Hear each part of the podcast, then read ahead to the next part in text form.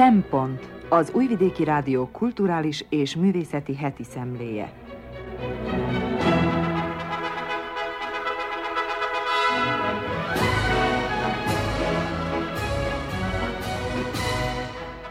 Jó napot kívánok, köszöntöm a Szempont hallgatóit, Madár Anikó vagyok, a mai adás szerkesztője. Losonc Alpár kezd ma, aki a világrend átalakulásáról beszél nyugatról megközelítve. Majd a menekült ügyre térünk át emberi jogi nézőpontból Gruig Zsuzsa írásában. Csík Mónika a Pirula Panda című animációs filmet ajánlja a figyelmünkbe, Gobbi Fehér Gyula eheti jegyzetének a címe pedig Néha jó hiszékenynek lenni. Ez a kínálat, tartsanak velünk!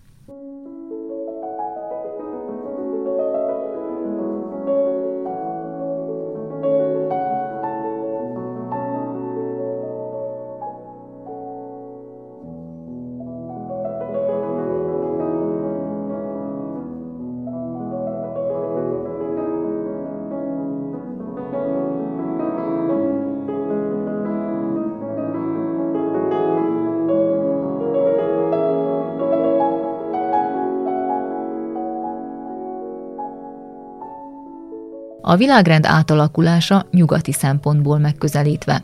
Losonc Alpári a szó.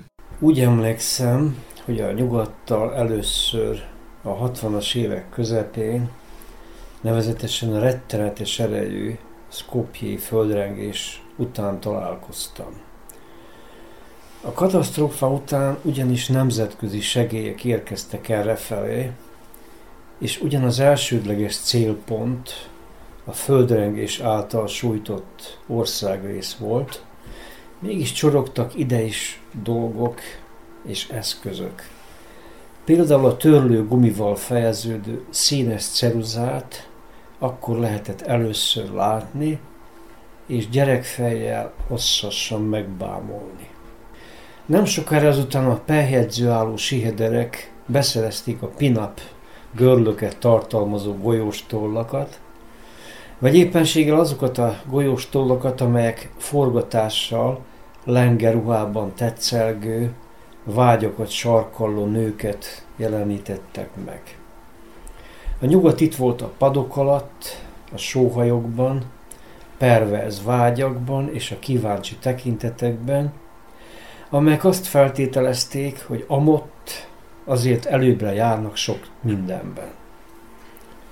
És hát áramlottak a nyugati filmek, akkor tehát a belgrádi televízió kétszer sugárzott filmet egy hét keretén belül, sőt még a falusi mozik is biztosították a népszerűségnek örvendő filmeket. A mozikban akkor tájt a nézők élénken részt vettek a film cselekményében, így éljenezve, hurrázva rögzítették a megfelelőnek ítélt fordulatokat a film menetében. És hát az akkori Jugoszláviában roppant erősen fújtak a nyugati beállítottság szelei, noha nyilván inkább a városokban, mint sem a falvakban. Voltak például olyan kortárs zenei irányulások, mondjuk a punk, amelyek mihelyt megfogantak, teszem azt Londonban vagy egyebütt, már is befogadásra találtak Belgrádban, vagy éppenséggel Újvidéken, talán korábban is, mint a hozzánk képest nyugatabbra eső helyeken. Vagy ha valaki eredeti nyugati lemezek után áhítozott, amelyek a dinamizálódó rockzene fordulatairól tanúsítottak, bármikor elmehetett akár újvidéken is egy jobb bizományboltba, legfeljebb mélyebbre kellett nyúlni a zsebbe, hiszen a külföldi lemezek körülbelül 300 kal drágábbak voltak az ittenieknél. És ha valaki a kelet alatt az akkori Szovjetuniót is beleértette, akkor ezt illetően inkább a kételyt vagy a lebecsülést lehetett tapasztalni, szó sem volt valamilyen együttérzésről. Azóta persze a világ kifordult a sarkából, eltűnt a két világrendszer ideológiai harca, ma mindenki a kapitalizmus jegyében tengeti az életét, lett legyen ez Nagy-Britannia, Amerika, vagy a kihívók, mármint Kína és Oroszország. Nem mintha nem lennének különbségek, nagyon is vannak és virágoznak ezek, ám nem lehet figyelmen kívül hagyni, hogy ezek egy rendszeren belül jutnak kifejezésre.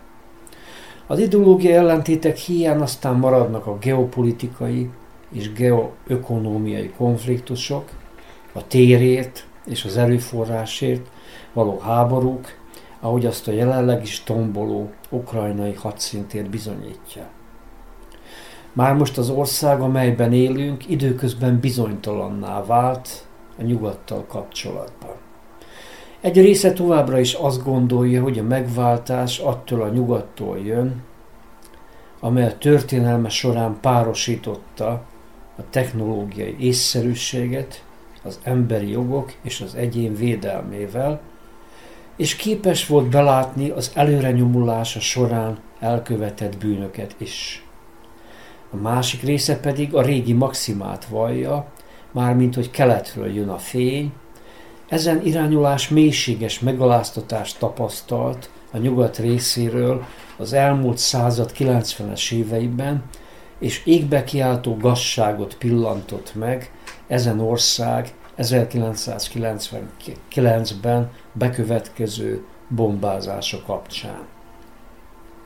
Egy milyen szántó elemzés persze egy-kettőre kimutathatná, hogy miféle lyukak tátonganak mindkét álláspontban. Ám most erre nem nyillik mód, hanem vizsgáljuk csak meg az utóbbi álláspont azon vonulatát, amely látván a jelenlegi világkonstelláció alakulását újongva ad hírt arról, hogy a nyugat hanyatlása immáron végérvényes. Hiszen, legalábbis így fontolgatja ezen orientáció a keletiek, és a mostanság egyre közelebb kerülő kínaiak és az oroszok, másokkal megtámogatva végképp átveszik a fákját a dekadens, dőfös nyugatiaktól. Végre helyreáll a történelmi rend, az igazak átveszik az irányítást, a történelem átfordul egy másik állapotba. A nyugat hal hanyatlása, de hallottuk ezt már. Ha mástól nem, úgy a műfaj klasszikusától, mármint attól az Oswald Spenglertől, aki valamennyivel több mint száz évvel ezelőtt hozta napvilágra a Nyugat Alkonya című híres könyvét. Valójában volt szerencsém éppen ezen a helyen szólni hosszasabban arról, hogy hogyan hozott lázba ez az egykori gimnáziumi tanár embereket, hogy milyen gondolatok szikráit lobbantott a lángra Magyarországon például a két világháború között, és hogy miért befolyásolja az elméket még ma is, dacára ténynek, hogy immáról elmúlt egy évszázad. Minden esetre az egykori könyvcímben rejlő fatalista sugallat azt jelezte, hogy a nyugat visszafordíthatatlanul lejtőre került. Azon törvény lecsapódása ez, mondta a szerző, miszerint a nemzetek dinamikája alávettetik a civilizációk felemelkedésére és hanyatlására utaló törvénynek. Értsd, a pirkadatot szükségszerűen az alkony követi. Így mód a Fausti ember hódító ténykedése által leírt nyugat nem reménykedhet abban, hogy vezető szerepe az örökki valóságig tart, noha Spengler nem volt mindig következetes az általa hangoztatott ciklikus történelem szemlélet hangsúlyozásában. Mert mintha nyugat sorsának alakulása mégsem csak egy állomás lenne a civilizációk örökös körforgásában. Spengler azt sejtette, hogy ugyan lehetséges, hogy a nyugati uralmat felváltja valami másfajta uralmi képlet, de a nyugati zuhanás méretei nagyobbak lesznek minden korábbi degradációhoz képest, az alkonyat beállta minden korábbi esethez képest nagyobb sötétséget borít majd ránk. Az bizonyosnak tűnik, hogy a jelenlegi kor mély átváltozások lehetőségeit tartalmazza magában. Ezt láthatja mindenki, aki körülnéz. Abban azonban korán sem vagyok biztos, hogy a Spengleri elmélkedés feltétlenül jó iránytűnek bizonyulhatna a mozgásunk és gondolkodásunk szempontjából. Nem, mintha ezzel kimerítettem volna a német gimnáziumi professzor eszmefuttatásait, csak jelezni akartam, hogy nem tekintem feltétlenül útvezetőnek. Mindenek előtt le kell szögeznem, hogy a nyugat fogalmának magától értetődő használata és kiigazításra szorul.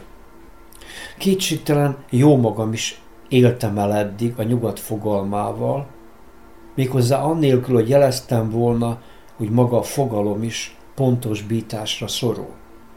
Ám tudni kell, hogy az a nyugat, amelyel példálozni szoktunk, annélkül, hogy utána járnánk a fogalomnak, maga is egy történelmi konstrukció. Ha szabad így kifejeznem magam, úgy azt kell mondanom, hogy a nyugat önmagát teremtette meg. Mindez valójában a 19. században ért meg, legalábbis akkor jut a csúcsra azon európai gondolkodás, amely az úgynevezett öreg kontinenst a világ középpontjaként kezdi érvényesíteni, és egy tipikus gesztussal alárendeli magának a többi földrészt.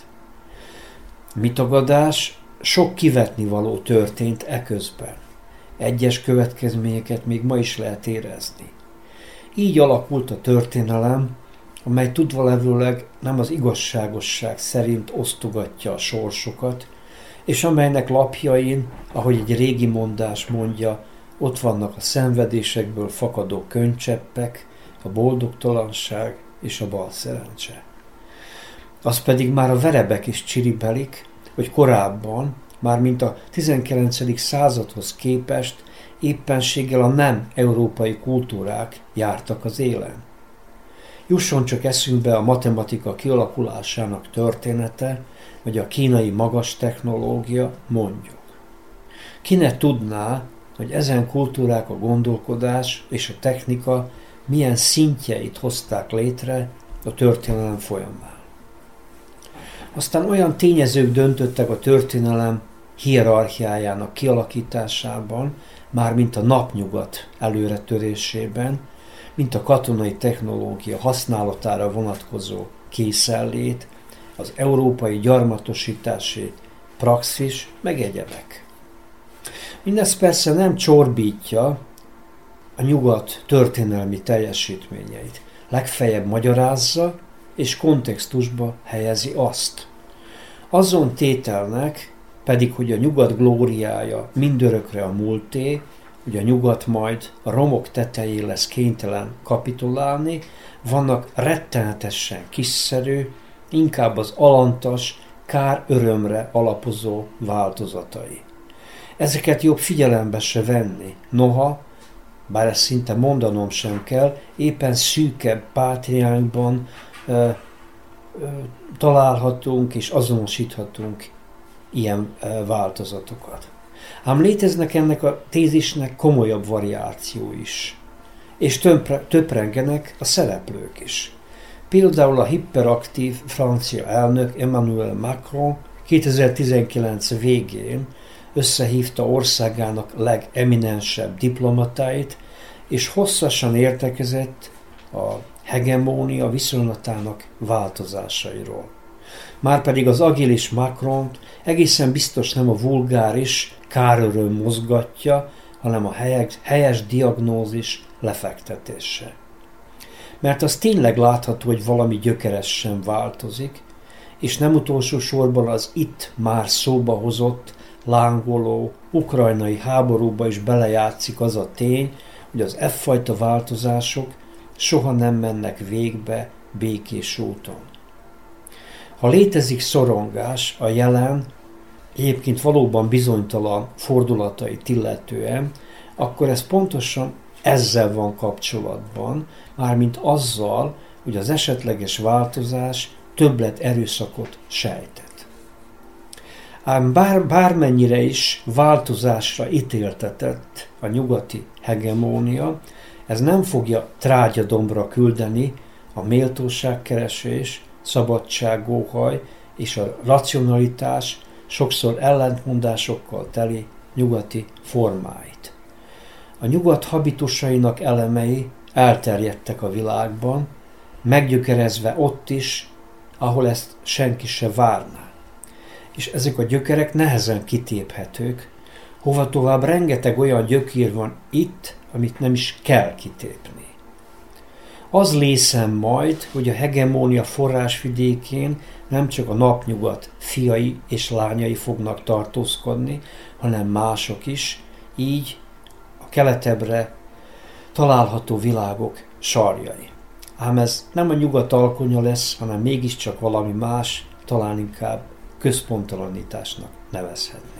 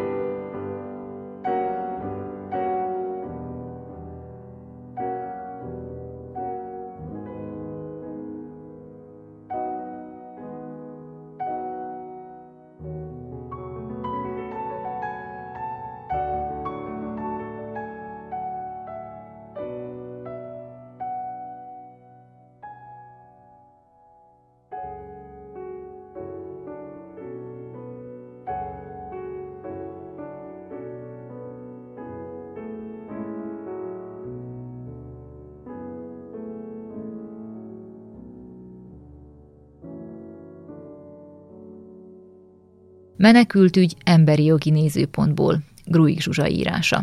Ahhoz, hogy a bevándorlás és a menekültek kapcsán emberi jogokról beszélhessünk, először is nem árt tisztázni, hogy kik azok a menekültek, és miért nem jó összekeverni őket a migránsokkal. A migráns egy szociológiai fogalom, egész egyszerűen olyas valakit jelent, aki egyik országból a másikba megy, hogy ott folytassa az életét. Ennek megfelelően a bevándorló vagy immigráns külföldről érkezik egy adott országba, miközben a kivándorló, azaz az emigráns, épp hogy az adott országból vándorol el valahova máshova. A menekült ezekkel szemben már jogi fogalom. Megalkotására azért volt szükség, mert a második világháború miatt nagyon sokan kényszerültek arra, hogy elmeneküljenek az otthonukból.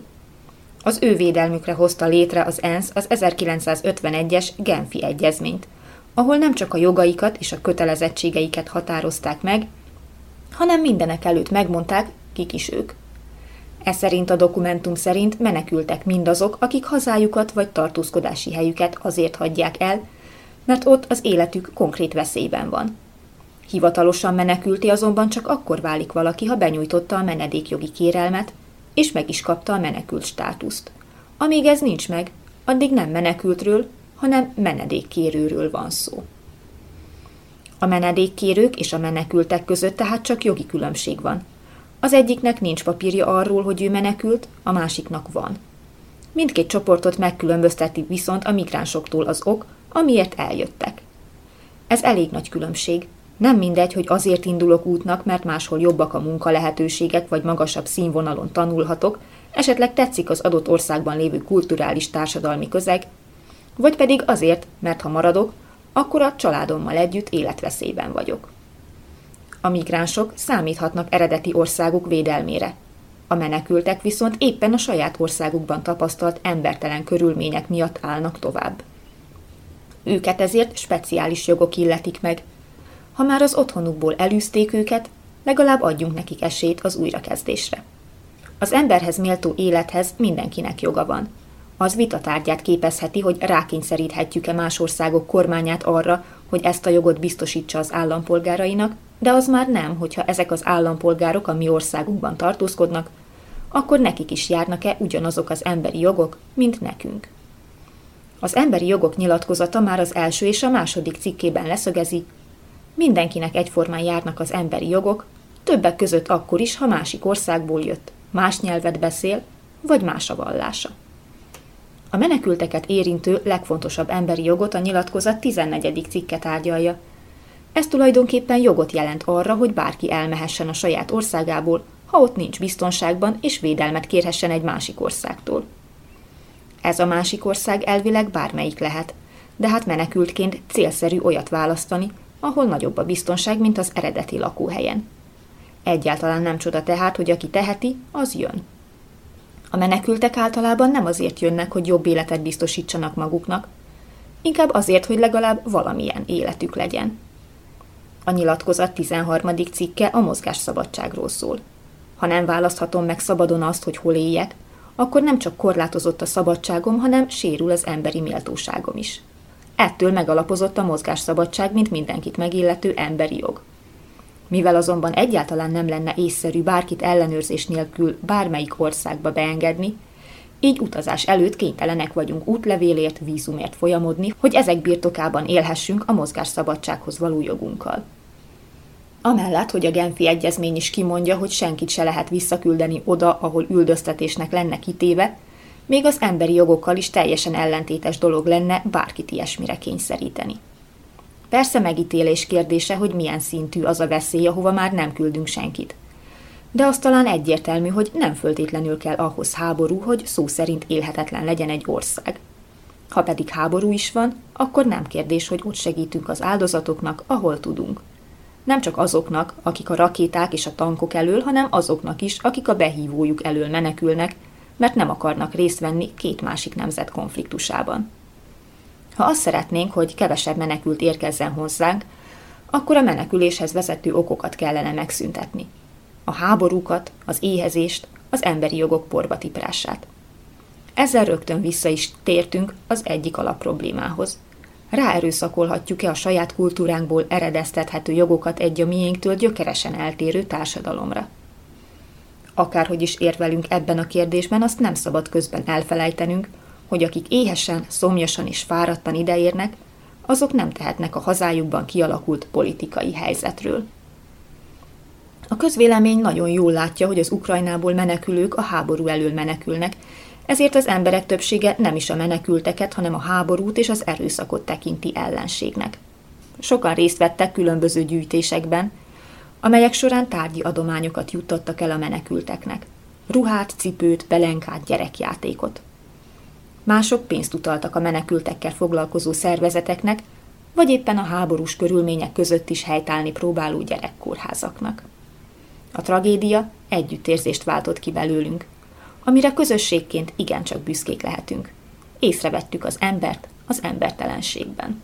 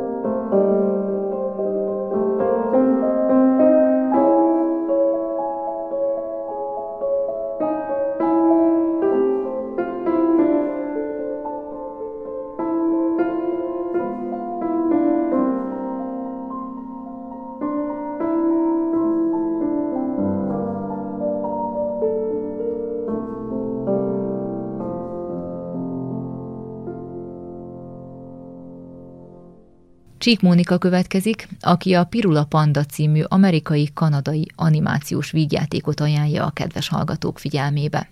Panda apokalipszis. Pirula Panda, Turning Red. Rendezte Domisi.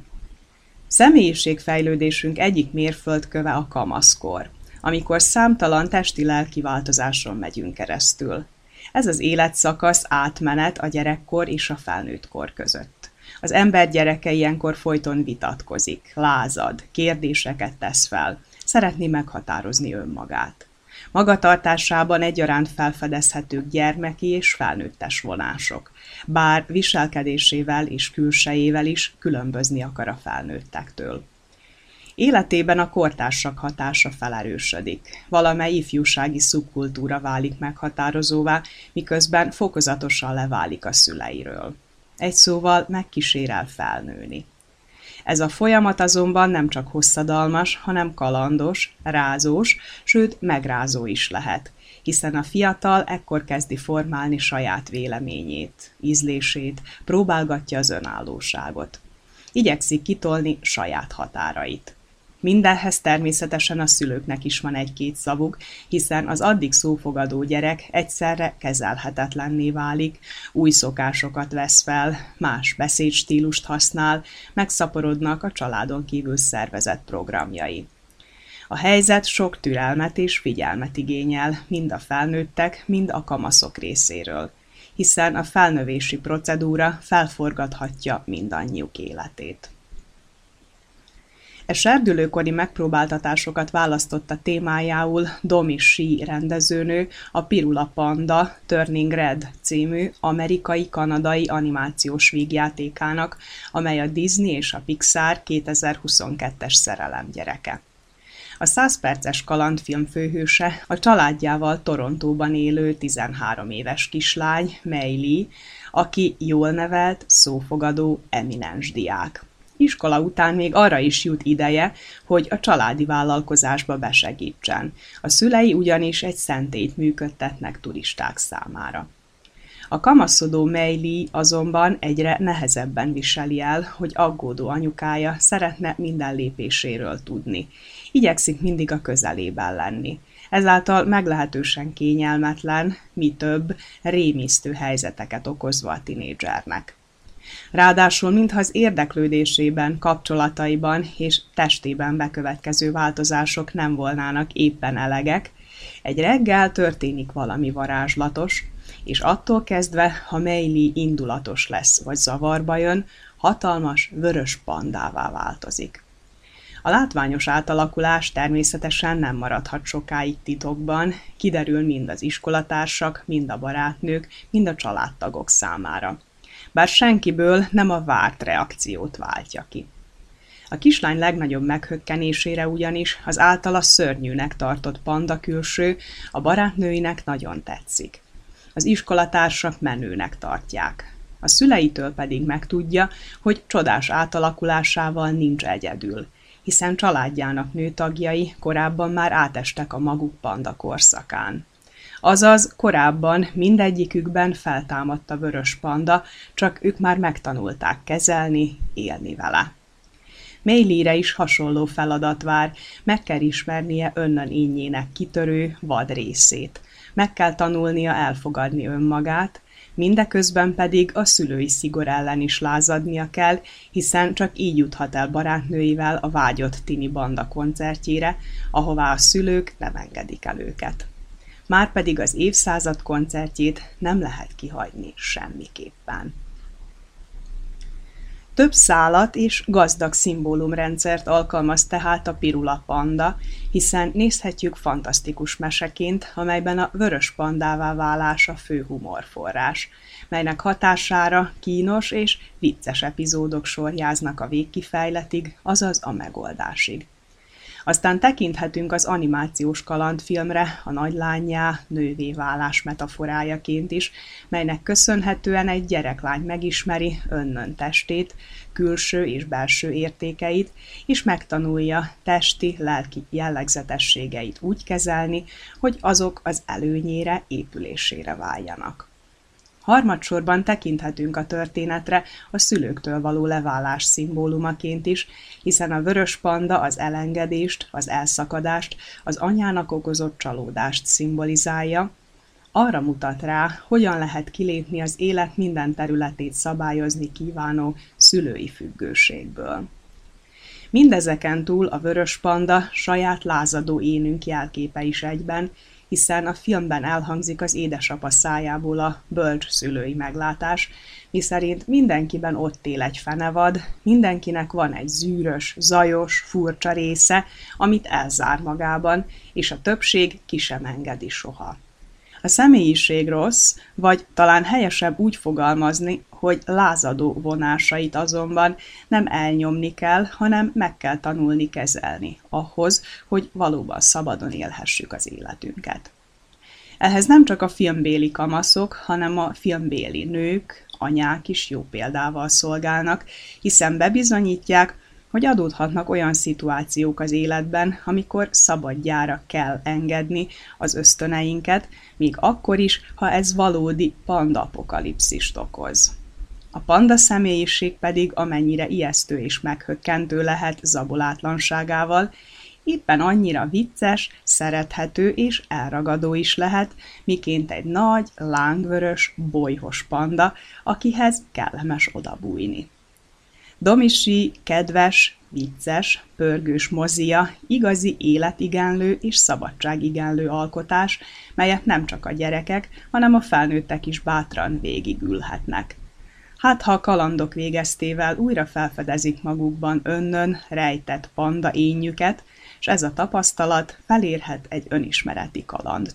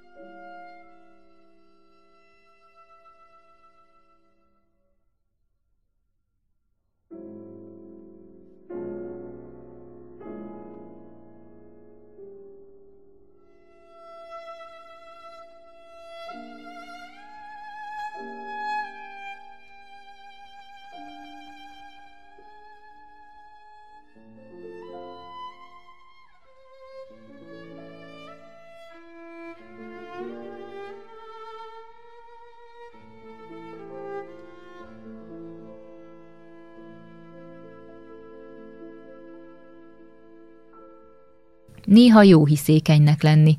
Gobbi Fehér Gyula olvassa feljegyzetét. Elég gyakran átvertek az életem folyamán.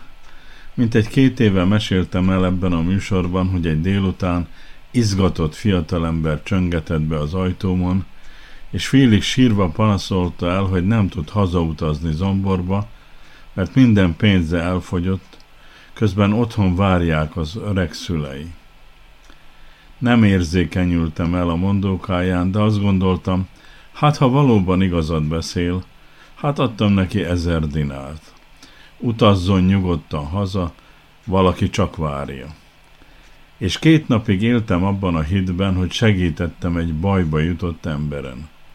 És akkor a harmadnapi magyar szó újvidéki rovatában megjelent egy rövid hír, miszerint a rendőrség letartóztatott egy csalót, aki a telepen 40 családot csapott be azzal a mesével, hogy nincs pénze hazautazni Zomborba. Viszonylag szerény ember volt, mindenkitől csak ezer dinárt kért a buszjegyre. Aztán a nyomozók kérik a becsapottakat, hogy jelentkezzenek náluk, mert a fiatalembernél 63 ezer dinár volt. Kénytelen voltam rájönni, hogy én is a becsapottak közé tartozom. Viszont nem jelentkeztem senkinél, mert szégyeltem magam. Mondta is a barátnőm, hogy túlságosan hiszékeny ember vagyok. Akadtak ugyanis eseteim, amikor valaki más mesével vert át. Kénytelen voltam azzal védekezni, hogy ebben az információs társadalomban, amelyben élünk, olyan óriási mennyiségű hírt, ezerféle információt, tényt, adatot zúdítanak rám, hogy néha valóban képtelen vagyok, úgy látszik megkülönböztetni a valóságot a hazugságtól. Azt kell leszidni, aki ezt a mennyiséget nem szűri meg, aki csak folyton folyvást önti a szemünkbe, a tudatunkba, a gondolatainkba, amíg le nem zárunk minden ajtót és ablakot az agyunkban, vagy amíg meg nem kergülünk ettől az információs tömegtől. Persze ez csak egyik, elég nyomorult magyarázata a sokunkban rejtőző hiszékenységnek. De gondolják el, a hiszékenység mégiscsak valami pozitívum az életünkben, hiszen azt fejezi ki, hogy bízunk az emberekben. Azt jelenti, hogy biztosra veszünk valamit. Hiszünk a mondottak beteljesülésében. Hiszünk valakiben. Hiszünk az emberek elképzeléseiben, terveiben, ígéreteiben, tehetségében vagy véleményében. Ennek ellentéte a gyanakvás, a rossz sejtelem, a gyanúsítás, a rejtélyesség, jobb az előbbi érzelmek követése. Az ismeretek össze illő mozaikja termékeny táptalaja az emberi hiszékenységnek. A hiszékenység persze sokféle alakban és formában jelenik meg. Azt hiszem, nincs is olyan ember, aki teljesen mentes lehetne tőle. Ez nehéz is lenne, hiszen az érzelmeink is nagy szerepet játszanak hiszékenységünkben.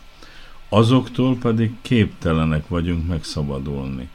Minden körülményt figyelembe véve, a kritikai gondolkodás lehetőségeit, azok meglétét kell figyelembe vennünk.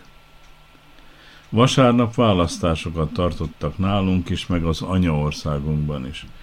A választások lényege pedig az, hogy a szavazók áttekintik, ki mit kínál nekik. Mi szavazók abból választunk, amit ígérnek nekünk. Tulajdonképpen kiemelt helyen tartózkodunk. Nekünk mindig ígérnek valamit. A politikusok általában azt ígérik, hogy mi biztonságban vagyunk, ők vigyáznak ránk. Ebben az országban pedig főleg a fizetésekre meg a nyugdíjakra ígérnek rá mert a többségnek az is jó, ha egyáltalán van fizetése. És attól sokkal több, ha válogathat az állások között. Erre ígérnek rá különböző összegeket. Egyesek százszázalékos fizetésemelést, mások meg azt, hogy öt éven belül érjük el a száz százalékot, megint mások meg azt, hogy ők már holnaptól kezdve megadnák az ígért összegeket. Mondom, nekünk hiszékenyeknek mindig megígérnek valamit. A gyógyszerészek reklámjai például a biztos gyógyulást, az utazási irodák reklámjai a kellemes nyaralást, a boltok reklámjai a hatalmas árcsökkenéseket. Aztán, mikor otthon átszámoljuk, mi maradt a pénztárcánkban, hát csodálkozhatunk. Talán nem kellene csodálkoznunk, ha nem lenne bennünk annyi szorongás, meg félelem, meg előítélet. Akkor észszerűbben tudnánk megítélni, amit kínálnak nekünk, meg aztán azt, amit megkapunk. Mert az izgalom, a szorongás szintén megalapozója a hiszékenységnek. Talán ezért válnak olyan sokan befolyásolhatóvá, ezért hisznek olyan tömegesen a csodákban, ezért hallgat a többség az érzelmeire, és nem a józan eszére. Gondolom, hogy az áltudományoknak legnagyobb fogyasztói a hiszékenyek. Az is megállapítható, hogy ez nem egészen veszélytelen dolog, hiszen aki nem megy el orvoshoz, mikor valami baja van, amiről csupán sejti, hogy az mi lehet, hanem saját feje szerint kezdi gyógyítani saját magát, vagy aki a tévében reklámozott gyógyszereket szedi, az valóban veszélynek teszi ki magát. Sok pénzt elkölt, vagy teljesen hatástalan szerekre, vagy még jobban megbetegszik, belebetegszik a saját kezelésébe. Elmulasztja akkor a valóban hatékony kezelés egyetlen lehetőségét, saját orvosának igénybevételét. A rejtélyes jövő már ősidők óta foglalkoztatja az emberiséget. Minnyáján szeretnénk tudni, mi vár ránk holnap. Emlékszem, hogy gyerekkoromban a faluban voltak nénik, akik elég jól megéltek abból, hogy jósoltak a hiszékeny szomszédasszonyoknak. Persze voltak ott olyanok is, akik átvették kisdoktor feladatát, helyette ők gyógyítottak, sajátos orvosságokat találtak ki, azokat adták, büszkék voltak eredményeikre, ha a beteg véletlenül éppen kigyógyult. Aztán volt ott kártyavetés, volt, aki mások tenyeréből jósolt, meg voltak igazi álomfejtők is, akik, mint egykor Freud Zsigmond, meghallgatták, ki mit álmodott, és aztán az álom fonalát követve kimondták, hogy mi lesz holnap a hiszékenyek sorsa. Ma a horoszkóp készítők élik virágkorukat. Szinte nincs is olyan napilap, amelyben ne lenne horoszkóp, rovatuk. Vannak tévécsatornák, amelyeken amelyekben a reggeli műsort a horoszkóppal kezdik, és vannak, amelyek az éjjeli műsort zárják az úgynevezett éjféli horoszkóppal. Tulajdonképpen rémizgetik a nézőket, akik közül néhányan rábízzák magukat erre a szélhámosságra.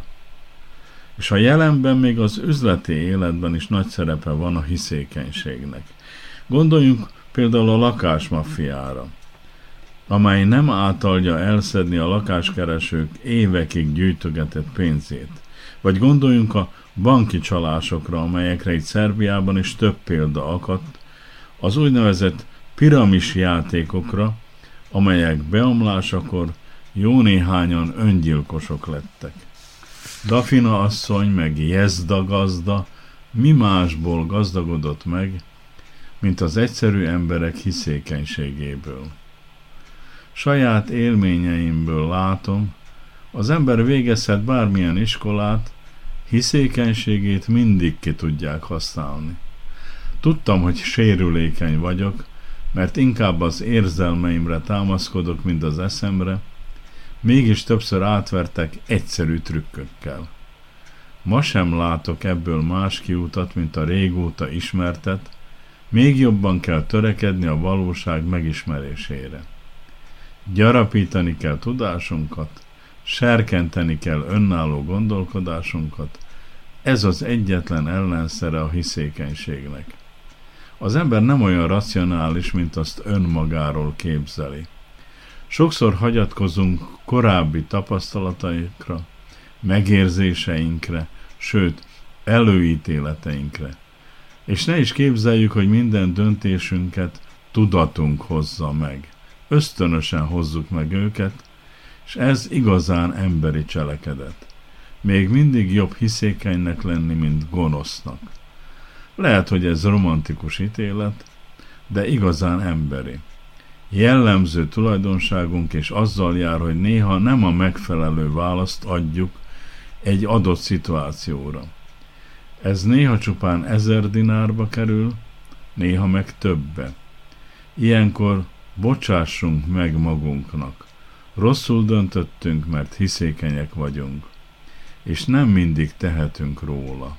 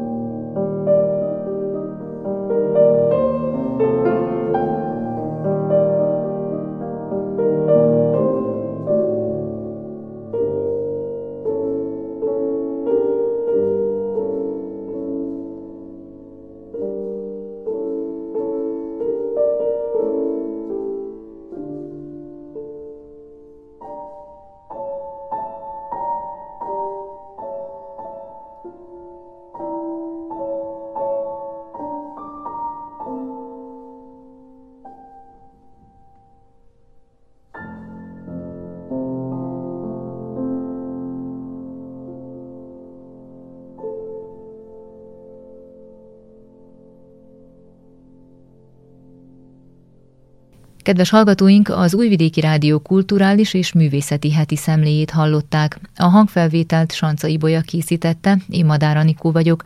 A munkatársak nevében is köszönöm a figyelmet. A műsort meghallgathatják az interneten is, a www.rtv.rs.hu honlapon, újabb adással pedig egy hét múlva jelentkezünk.